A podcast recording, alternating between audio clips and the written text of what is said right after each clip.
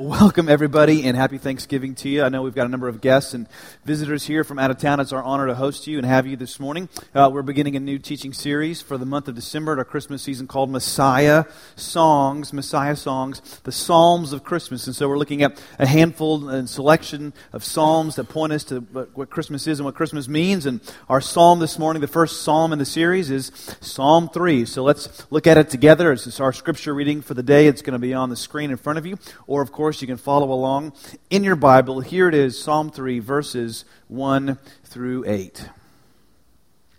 Lord, how many are my foes? How many rise up against me? Many are saying of me, God will not deliver him. But you, Lord, are a shield around me, my glory, the one who lifts my head high. I call out to the Lord, and he answers me from his holy mountain.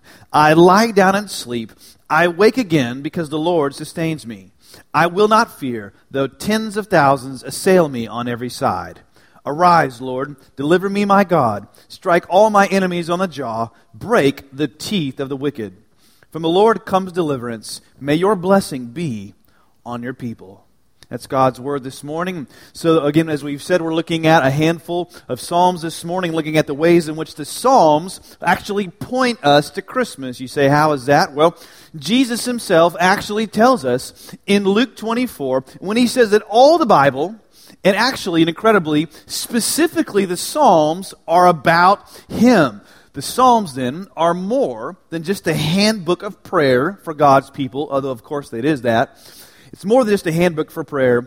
The Psalms are literally the songs of a Savior and are for us a way of seeing Christmas in a new light. Because, after all, let's ask what's Christmas all about? Hmm? Christmas is about the birth of Jesus.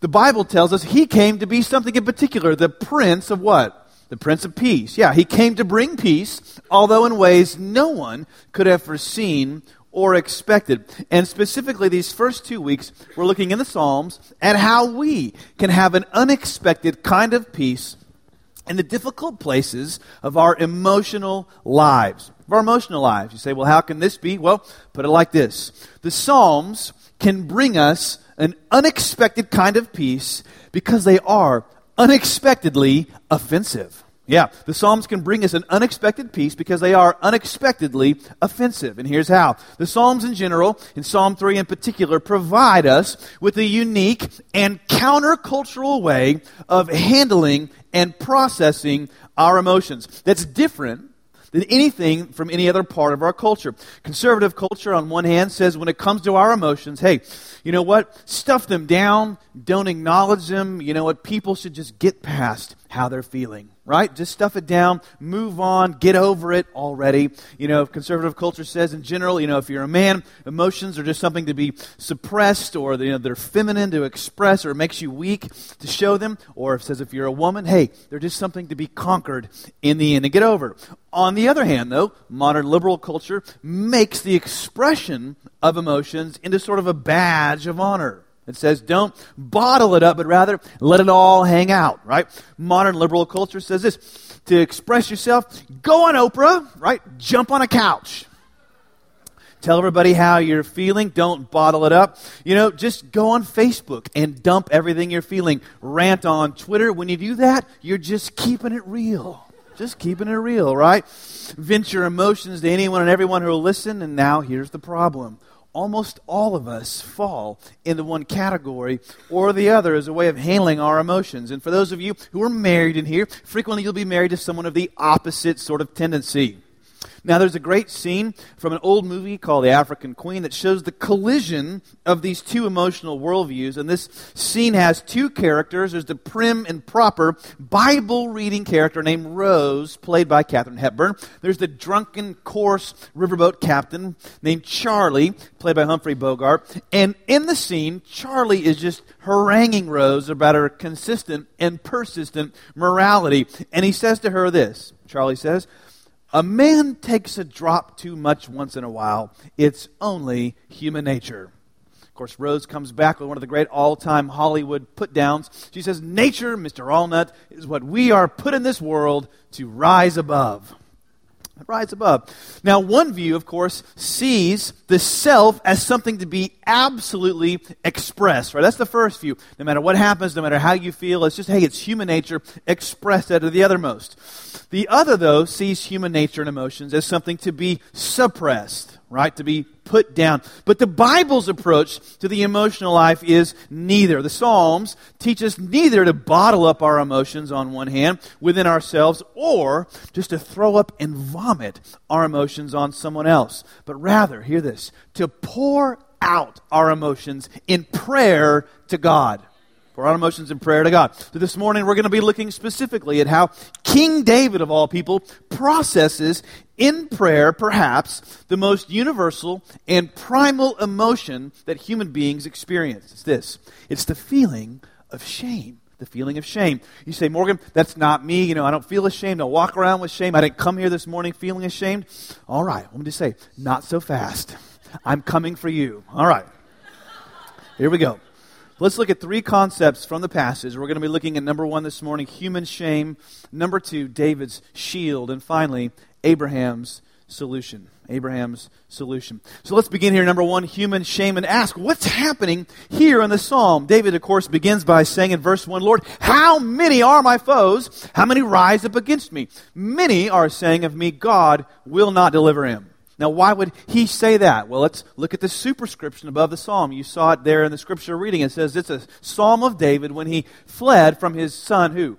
Absalom. Yeah. So, why is David on the run from his son Absalom? Well, when we go back and over to 2 Samuel 15, we see that Absalom here is now leading a coup against his father by sitting out at the city gates. And because his father's leadership is failing, he's receiving complaints against his father. And rather than work in unity for the betterment of the city and for his nation, he steals the hearts of the people by promising them it would be better if he were in charge. He had himself declared king, gathered the army to himself. David hears of this. He flees the palace and runs runs for his life. And as David was on the run from his own son, he heads out into the desert with his enemies at his back. And we read this over in 2 Samuel 15. It says, But David continued up the Mount of Olives, weeping as he went. His head was covered and he was barefoot. All the people with him covered their heads too and were weeping as they went up. And many commentators believe it was this place, it was the Mount of Olives. This is where David composed Psalm 3. And so we should ask him, what's this manly warrior doing with his emotional life? Hmm? Is he stuffing it down? Not at all. No. He's weeping, and he's weeping so loudly that this little group with him is unable to do anything else except join in and weep as well. David is literally unable to talk, can barely walk as he stumbles up the Mount of Olives because of what is happening to him on the inside. So let's ask what was happening to him on the inside? One word it was shame. David is feeling ashamed. And you know this because we read it when he verbalized it there in, in, the previous verse, in verse 2, when he said this Many are saying of me, God will not deliver him. So, what's this mean? It means this God had made a promise to David when David was anointed king. And God said to David, David, someone from your family, from your line, from your house will always be on the throne of Israel. Someone from your house will always rule the nation. Kings will come forth from you. God said, I promise you, David, this will happen. And when did that happen? Well, it was when God had taken the kingdom away from David's predecessor, King Saul, for Saul's persistent, consistent impatience, misrepresentation of God, failure, sin, and so forth the kingdom, can you see, had been taken away from Saul and given to David. But then, what had David done? Hmm? David had lied, hadn't he? He had sinned. David had committed adultery with another man's wife and gotten her pregnant and to cover it up, arranged for the man to be murdered. As a result, his personal life, we read in the, in the Kings and Chronicles, began to spiral out of control. His children were unmanageable. He, they committed incest. They slept with their father's concubines. And in general, his whole household had become so grievous and odious to his nation. It was such an embarrassment to them that in the end, the very people who were willing to sing his praises in the streets as he conquered Goliath were now calling for an end to his rule and an overthrow of his reign by following his undisciplined but charismatic son Absalom. What were the people saying? Oh, David heard it, right? Many are saying, God will not deliver him. Why? just like God had taken the kingdom away from Saul, now David is fearing the same thing's going to happen to me. God's going to take the kingdom away from me. What was David's fear? Oh, he's verbalizing it here that his own failings were costing him everything his kingdom, his friendships, his family, and his God. And it sure looked like it, didn't it? Because where was he? He wasn't in the palace. He's on the run. He's in the desert. He's barefoot, head covered, weeping as he goes. What's he feeling? Shame. Complete and utter shame. So let's pause now and ask what is shame? How do we define it biblically? Well, shame in the Bible comes from a Hebrew word in Genesis 2. It means this shame means to fail expectations. We see the very first people God created back in Genesis 2. Before they sinned, before they fell from grace, when they saw each other, they stood in front of one another and they said this We are naked and unashamed. Isn't that interesting? They didn't say we're naked and feel no guilt, or we're naked and feel no sense of humiliation. No, they say they could stand in front of one another and say, I meet your expectations fully. You meet my expectations fully. We are pleasing to the uttermost and to the depths of our heart and soul before Almighty God and before one another. See, no sense of failing expectations in any way. But what happened? Oh, we know the story. They ate the fruit, they fell, they disobeyed God, and now shame entered the world. And shame, therefore, is this it's the cosmic and fundamental feeling of unworthiness and failure that haunts all people. Shame is something that's basically, the Bible says, baked and hardwired into our spiritual DNA. Shame, though, is different than guilt. Actually, guilt is sort of healthy. Guilt says, I have done wrong to others which you probably ought to fix, right? Shame is different, on the other hand, from humiliation, which is that others have done wrong to me. But shame is this I am wrong. I'm wrong. There's something wrong with me. And there are three main ways, or three symptoms of sorts, that shame is expressed. And I want to look at these briefly in turn today. Three sort of symptoms of shame. The first is something we'll call anxiety. Anxiety. Now, David gives voice to this over in verse 5 when he says this I will lie down and sleep, for the Lord sustains me. Well, what's he saying? He's saying up to now he hasn't been able to sleep, right? He's been an insomniac. He couldn't rest. He couldn't sleep because of the torment in his mind. Now, this isn't just fear he's talking about. No, this is what Soren Kierkegaard called anxiety, which is different than fear. Fear is this fear is you walking across the highway a car speeds down I 35 at you at 75 miles an hour, and fear moves you to get out of the way and safely onto the side of the road. Fear is focused, fear is productive, it promotes activity and action. It's your autonomic nervous system kicking in to help you preserve something that ought to be preserved. Perhaps your child's life falling backwards in a chair. You didn't know you could move so fast, right? Even with a bum knee and a bad ankle, but yet you're moving fast to save your child. Uh, fear prompts you to save, even preserve your own life. But anxiety is this Anxiety is the dread, the dread that something bad is just around the corner. It's diffused, it's non specific, it's a debilitating force that can leave you even unable to sleep. Why? Well, because fear allows your autonomic nervous system to kick in temporarily, act, and then shut down. But anxiety serves as a stimulant for it, keeping it on all the time, all the time, always on edge, always run ragged, unable even to sleep. And where does it come from? Well, even secular researchers now acknowledge what the Bible says is the main issue it's a loss of the sense of self. Who am I? Why am I here? Am I loved? Do I deserve to be loved? I don't deserve to be loved. I deserve bad things to happen to me. I've failed people's expectations. Something bad's going to happen. I just know it, right? Is your marriage going to make it? No, we're not going to make it. Are we going to get that bonus? No, we're not going to get the bonus. Are the kids going to go to that school? No, they won't. See, anxiety, anxiety is a shame based way of beating life to the punch. It's a shame based way of beating life to the punch. Your guard's up all the time. And anxiety is what David's feeling here. What did he lost? His sense of self. Why? He lost everything, right? Who was he anymore with everything gone? Secondly, there's what we'll call performance orientation performance orientation, which is an unhealthy need for perfection is not the same as simply striving for excellence or healthy growth or healthy achievement. Performance orientation is a shame based approach to life, which says if I do things perfectly, if I look good enough, if I do well enough, I can minimize pain, struggle, and discomfort in my life. And the only reason or way I'm feeling pain is because I've failed to meet expectations in some area. I've failed to be perfect. Now, perfectionism, can you see, is shame on steroids. It's shame on steroids. We think there's something wrong with me, but if I can just get it perfect, if I can just achieve or conquer the odds or do whatever, I feel better about who I am. But here's the problem.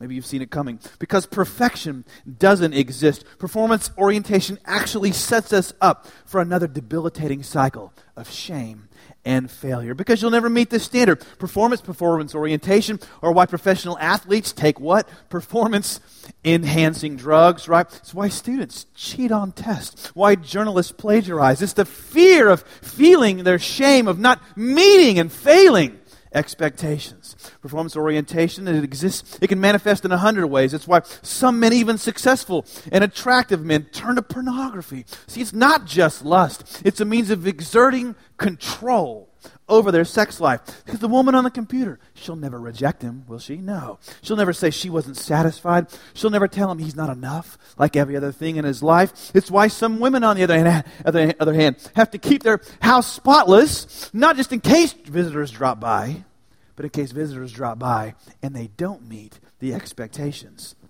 of the visitor. And if there's one area of shame that God's worked in me incrementally over the years to sort of break through and handle, it's this one. Because, you know, sometimes the highest achievers aren't doing it from a wholehearted place. A place in their heart which says, God, I want to give you glory. But no, it's a fear of failing others. Well, if I don't do this, if I don't call them back, if I don't go to the meeting, if I don't make it to the hospital to visit them, if I don't return those last 40 emails and texts, if I don't make this sermon great, they won't love me. They'll leave me. And then who am I? See? What is that? Oh, it's the same thing Adam and Eve did. It's fig leaves. It's a covering. And let me just say this the shame you feel with respect to your behavior isn't just because of your behavior. No, shame is what drives your behavior in the first place. Shame is what gives rise to the failure.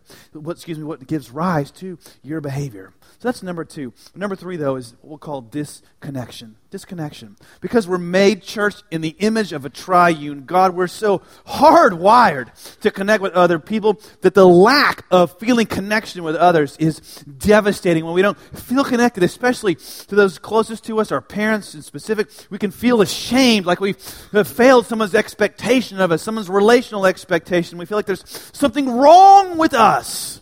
And when we feel this way, oh, when we feel cut off, isolated, instead of pressing through and working through it to a place of healthy relational and emotional connection, many of us can turn to a tactic that psychologist Dr. Brene Brown from the University of Houston calls numbing. And numbing looks like this. It's a great quote from her book called Daring Greatly. She said, If you're wondering if numbing refers to doing illegal drugs or having a few glasses of wine after work, the answer is yes. I'm going to argue that we need to examine the idea of taking the edge off. And that means considering the glasses of wine we drink while we're cooking dinner, eating dinner, and cleaning up after dinner. Our 60 hour work weeks, the sugar, the fantasy football, the prescription pills, and the four shots of espresso that we drink in order to clear the fog from the wine and Advil PM. I'm talking about you and me and the stuff we do every day. For me, it wasn't just the dance halls, cold beer, and Marlboro lights of my youth that got out of hand. It was banana bread, chips and queso, email, work, staying busy, incessant worry, planning, perfectionism, and anything else that could dull those agonizing and anxiety fueled feelings of vulnerability. That's what she's saying. Oh, she felt disconnected from others. Therefore, she overworked. She felt disconnected. Therefore, she overate. She overfed herself. She overdrank. What are all those things? Shame, right? Covering shame. She's numbing the pain of her shame. And here in 2 Samuel 15 and Psalm 3, David is feeling all of this. He's feeling anxiety, right? The fear of what's going to happen to him. His performance as a king has been an utter failure. And now he's disconnected from everyone he holds dear. And yet, oh, and yet, David found a way through the shame, church. He did it. He didn't stay in this place. He broke through. How? Let's look at it. Number two, David's shield. David's shield. This next verse is beautiful. It's the turning point in the psalm, which quite possibly, again, David is composing as he's crying, as he's weeping, walking up the Mount of Olives. And he finds a way through. And he says, perhaps the most important word in the whole psalm, in verse 3, he says, But. Oh, but you Lord, are a shield around me, my glory, the one who lifts my head high. See, David doesn't just bottle up how he feels, doesn't just say, oh, you got to get past this, nor does he emotionally just vent on others. No, he verbalizes his pain, verbalizes his shame, which, by the way, withers the power of shame in your life. If you just verbalize it, oh, the power begins to diminish. Shame thrives in the dark, it thrives in the corners, it thrives in the shadows. Put it to words. See, verbalize it, its power begins to be cut off. David pours out his soul to God, and he breaks free. How? Oh, well, did you notice what he calls God here in verse 3? There's three things he says in succession, which in Hebrew poetry means one thing expressed in three different ways. And let's look at them in reverse now. So, who was God ultimately to David? First, or lastly, David says, You're the lifter of my head. You see, in a shame based, hierarchical, shame and honor culture, an inferior would never raise his eyes to meet the gaze of a superior office or superior person. His head would always be bowed and groveling and lowered in the presence of someone of greater power or status. But David says here, Oh God, you're my head lifter. In other words, you're the one who lifts my gaze to meet yours. The one who breaks the shame of my position and allows me to see you. Our eyes meet. In a way, David's saying, God, I see you're now allowing us to have a kind of relationship that's put us on equal footing. We're almost equals here. This is astonishing and unheard of. How could God be this ultimately to David? Well, it's because of the second thing David saw God as. David says, God, you're not just my head lifter, you're my glory. You're my glory. What's glory? The Hebrew word means weight, it means heaviness, it means substance. David is saying, God, you and what you say give my life weight. What you say about me anchors my soul, not what anything else, anybody else says. And how does both of these things, how do both of these things show up in David's life? How does David feel these things? Oh, he says this. It feels like this a shield. A shield. David says, God, you're my shield. You're my protection. You're something no anxiety can penetrate. You're something no performance can come up and take away. David says, God, you're my shield. Oh, you're the one who is protecting me. You're the one that anchors me now. I'm not going to allow my feelings of disconnection, my numbing, my anxiety, my performance orientation to be the things I use as a shield to keep me from dealing with my heart and allowing others to get close. No, God, you're my shield. You're my shield.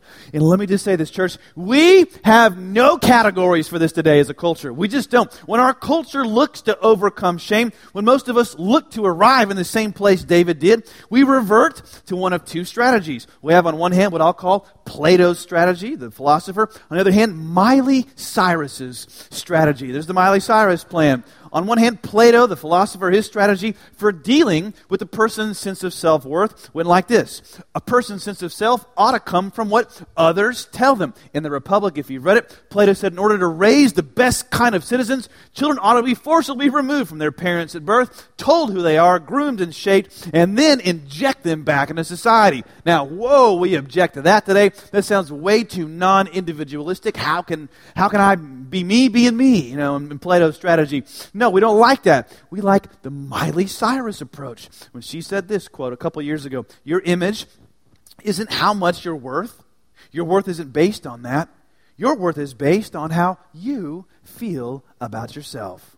Now, when it comes to the question again of dealing with shame, of who we are, Plato says, look outward to what others say to you. Miley Cyrus says, don't listen to others. Don't listen to the crowd. Listen to yourself, right? Don't look without, look within. Our modern culture today says, you may feel like there's something wrong with you, but you've just got to accept yourself. That's how you get over shame. Just know you're fine just the way you are. Now, let me ask you. Do you think that approach would work for David here in Psalm 3, 2 Samuel 15? Do you think that approach would help an adulterer and a murderer, for someone who's a failure now as a leader, who has let his nation down, for someone who is a failure as a father and whose family was fragmented, for someone who has let down every single person that he knew? Hmm? Do you think what would have helped David would just be to look in the mirror and say, you know what? I'm good enough. I'm smart enough. And doggone it, people like me. I don't think so. No, he doesn't do that. He doesn't do that at all. But you notice he does, in the end, break through to a place of security, tenacity, boldness, and poise. But you'll notice there's no reference to any kind of performance of his own. He doesn't say, I'm going to look to myself and my own ability to overcome shame, nor does he say, I'm going to look at my performance as a person. No, what does he do? He doesn't look out, he doesn't look within. He does this. David calls out he calls out. He calls out and he looks to one thing in particular. The church, if you, if I, if we will see this and embrace this this morning, can set us free from shame and revolutionize how we live. And I don't use that word lightly. So, what, what did David see? Number three, finally, what I hope you'll see this morning Abraham's solution. So, what did David call out to?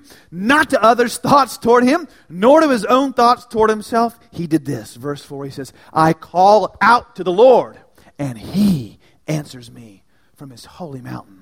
See, David says, God is sending me an answer. Oh, the email is on the way from on high, from God's holy man. I'm getting an answer. I'm getting a reply. What does this mean? Well, is David just referring to the place on Mount Zion where the tabernacle was, where they sacrificed animals and sin was atoned for?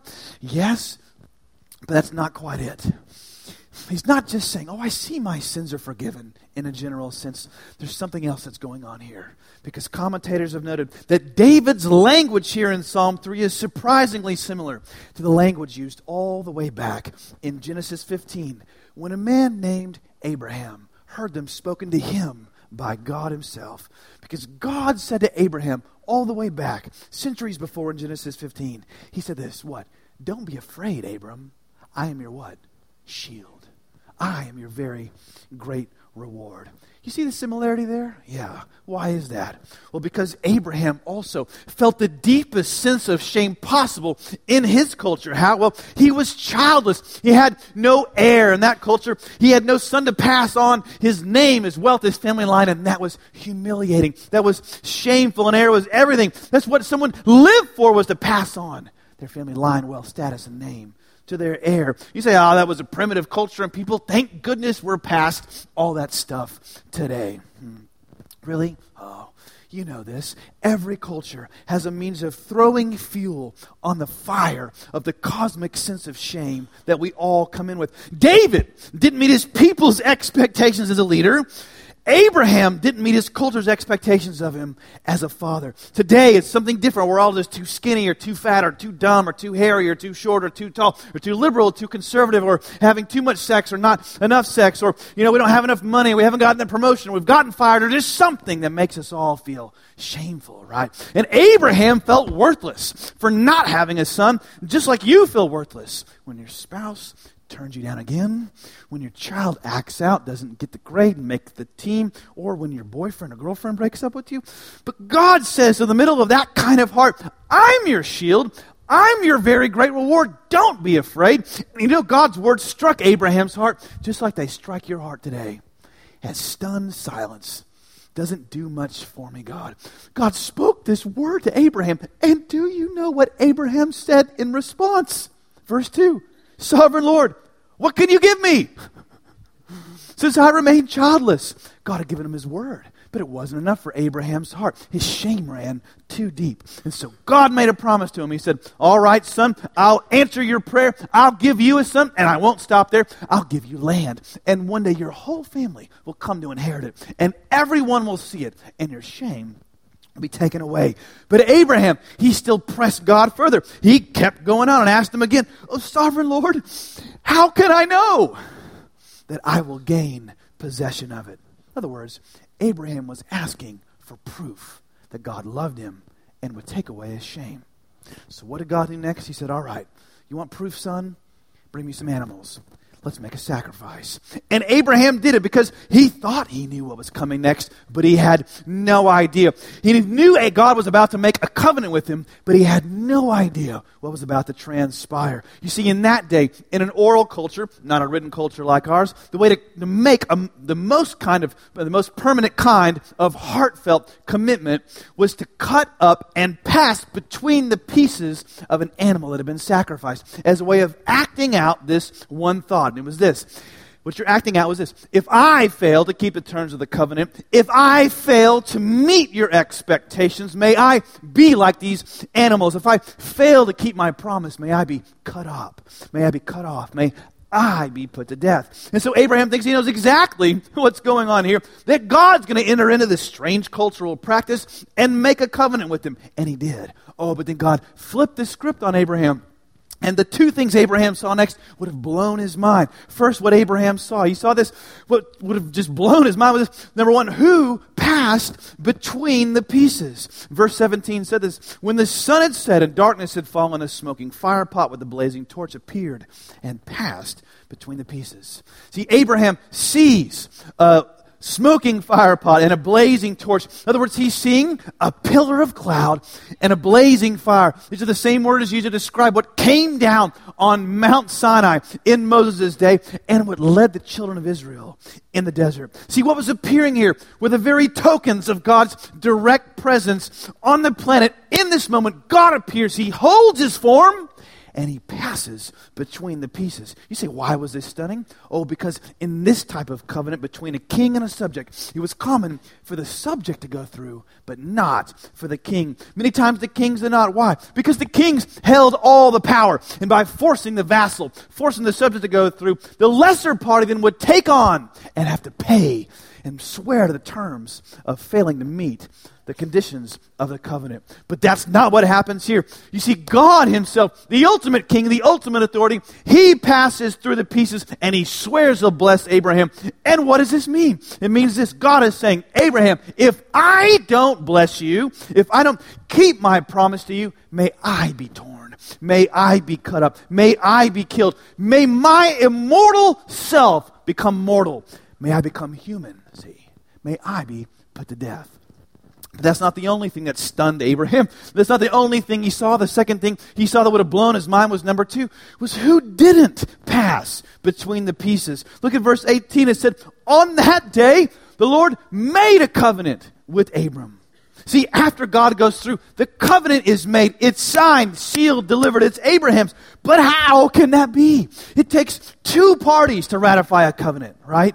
One party has gone through, though, not two. So, what about the other? What would have blown Abraham's mind was not just that God went through the pieces, but that Abraham didn't have to go through. See, God doesn't call him. God doesn't stand him up and say, Abraham, I've done my part. Now you do your part. Abraham doesn't go through it all. And yet the covenant is signed, sealed, and only God has gone through. What does this mean? It means God is saying to Abraham, I will pay the penalty if I fail to keep the terms of the covenant. And I will pay the penalty if you fail to keep the terms of the covenant. Abraham, I swear to keep my part, even if it kills me. And I swear to keep your part, even if it kills me. You ask, how could that be? Because of this. Because centuries later, God fulfilled this terrible, oath of grace on another holy mountain, on another holy hill, on a hill named Calvary, on a cross. When Jesus of Nazareth died, what do you have? Oh, darkness falling again. The fire of God's holiness coming and passing between the pieces of his own son. Jesus, Isaiah 53 said, was cut off from the land of the living. And he, he himself cried, Oh my God, why have you forsaken me? And the answer? So that God could fulfill his promise to Abraham then, David later, and us Davids and Abrahams today. He did it so that when you ask, Oh, sovereign Lord, how can I know that I have met your expectations of me? He can say, Oh, my child. You haven't, and you never could. You never could. He did it so that when you say, Oh God, I'm not enough, he can say, Oh, my child, you never will be. apart from me. You never will be apart from me. He did it so that he can say to you, Look, look, look at what I've done for you. There's no lengths to which I haven't gone to redeem you. When I said I loved you, I meant it. Look, look at what I've done in Jesus. Look and know you satisfy my heart fully to the uttermost. You can be naked and unashamed before me. Call on my name. I am the God who passed between the pieces. See, that's what David did here in Psalm 3. He's calling out to the Lord, oh, who answered him from his holy mountain, the mountain of the covenant. He saw the answer. And, oh, church, this morning, how much more can we see the answer today in the person of Jesus? So let's ask now what can you do with all this? How can you apply it? Simple, one way. You can be real. Be real with God and others, and therefore become real to yourself. You see, vulnerability, church, vulnerability breaks the power of the shame in your life. And Jesus spread his arms. He became naked, took on our shame on the cross, so that now we can be vulnerable with God and others and become a real, wholehearted person. What does that look like? There's a great passage from the children's classic book called The Velveteen Rabbit that shows us actually what this process kind of looks like. It's a great, it's a great quote. It goes like this It says, Real isn't how you're made, said the skin horse. It's a thing that happens to you. When a child loves you for a long, long time, not just to play with it, but really loves you, then you become real. Does it hurt? asked the rabbit. Sometimes, said the skin horse, for he was always truthful, when you are real, you don't mind being hurt. Does it happen all at once, like being wound up, he asked, or bit by bit? Oh, it doesn't happen all at once, said the skin horse. You become. It takes a long time. That's why it doesn't often happen to people who break easily or have sharp edges or have to be carefully kept. Generally, by the time you are real, most of your hair has been loved off, and your eyes drop out, and you get loose in the joints and very shabby. But these things don't matter at all because once you are real, you can't be ugly except to people who don't understand. It's beautiful. Will you be real with God and with others this morning? See, being vulnerable with Him and others breaks the power of shame over and over, bit by bit, and reclaims your heart. It leaves you living from a wholehearted place. Do you want that? Oh, it's yours in the gospel. Let's pray as we close. Oh, Lord, we come this morning. Lord, seeing how truly great you are. Lord, I just, it's amazing to me to think of all the worldviews, faith systems. Lord, that you come to deal with the very thing that's at the root of all our behavior and sin, the sense of shame and disconnection. Lord, as you've come to undo what, what only you could do. Lord, to heal us, to make us whole, wholehearted. And Lord, I'm praying for us this morning that we would now, we would be open. We'd be able to be naked and unashamed before you and others. We'd be able to know that you, in Jesus, have taken away our shame. Would you minister to our hearts now? If you're here this morning and you know what, you struggle with one of these perhaps symptoms of shame, of anxiety, of just the, the fear of something bad happening to you all the time, you can't sleep, you can't rest, it's just going and going and going. Would you raise your hand? I want to pray for you this morning. Yeah. Bible says that a heart at peace gives life to the bones. Before I pray, I just want to challenge you and press you a bit to find your peace in God. Heart of peace gives life to the bones. Not a heart at work, not a heart of performance, it's a heart of peace. Lord, I'm praying for these here. Lord, as, as they raise their hands, Lord, dealing with anxiety, Lord, the fear beneath the fear. Lord, I pray that you would meet them, Lord, as they're here. And they, Lord, some of them can't even sleep. There's a fear every night as they lay their head on the pillow. They won't be able to fall asleep. There's a torment and a wrestling and a, a rolling over and over again. Lord, I'm praying that now in Jesus' name that you would break that. Lord, I speak peace and rest in every person's life. Break the power of anxiety. Break the power of fear. Lord, let sleep come and rest come beautiful rest. Lord, let them find rest for their souls and for their bodies and their minds. Tonight, Lord, I'm praying tonight in Jesus' name. Secondly, I pray for those here struggling performance orientation. If that's you, you know it's you I'm looking at you, high achievers, valedictorians of the world. Would you raise your hand? Yeah. I Pray for you. Lord, I'm praying Lord, for these, Lord, to look at your gospel over and over again. They would preach the gospel of themselves. Oh, they're loved because of Jesus, they're not loved because of their performance. Oh, God, they're made in your image, they're your child. Well, they can't look at their performance. It'll never be perfect. Never be perfect. Never enough. Oh, but Lord, you were. Oh, you went between the pieces for them. Lord, let grace and healing and love come peace in our lives in Jesus' name. And number three, if you're feeling disconnected here, maybe there's been a rift in your family, a relational rift, a loved one, a spouse, your parents, and you've been numbing this, you've been turning to other things like your phone or your computer, internet, media, substances. Would you raise your hand this morning? I want to pray for you. Oh, Lord, I'm praying for these to have the courage not to numb, not to look down at a screen again not to press the, play with the remote again, but Lord, to go to that difficult place. Lord, you're our shame lifter, the lifter of our head. Lord, would you give them courage as they pray their fears, as they pray their pain, as they pray their difficulties? They pray through it. Lord, would you give them courage to reconcile, to connect in Jesus' name? Amen.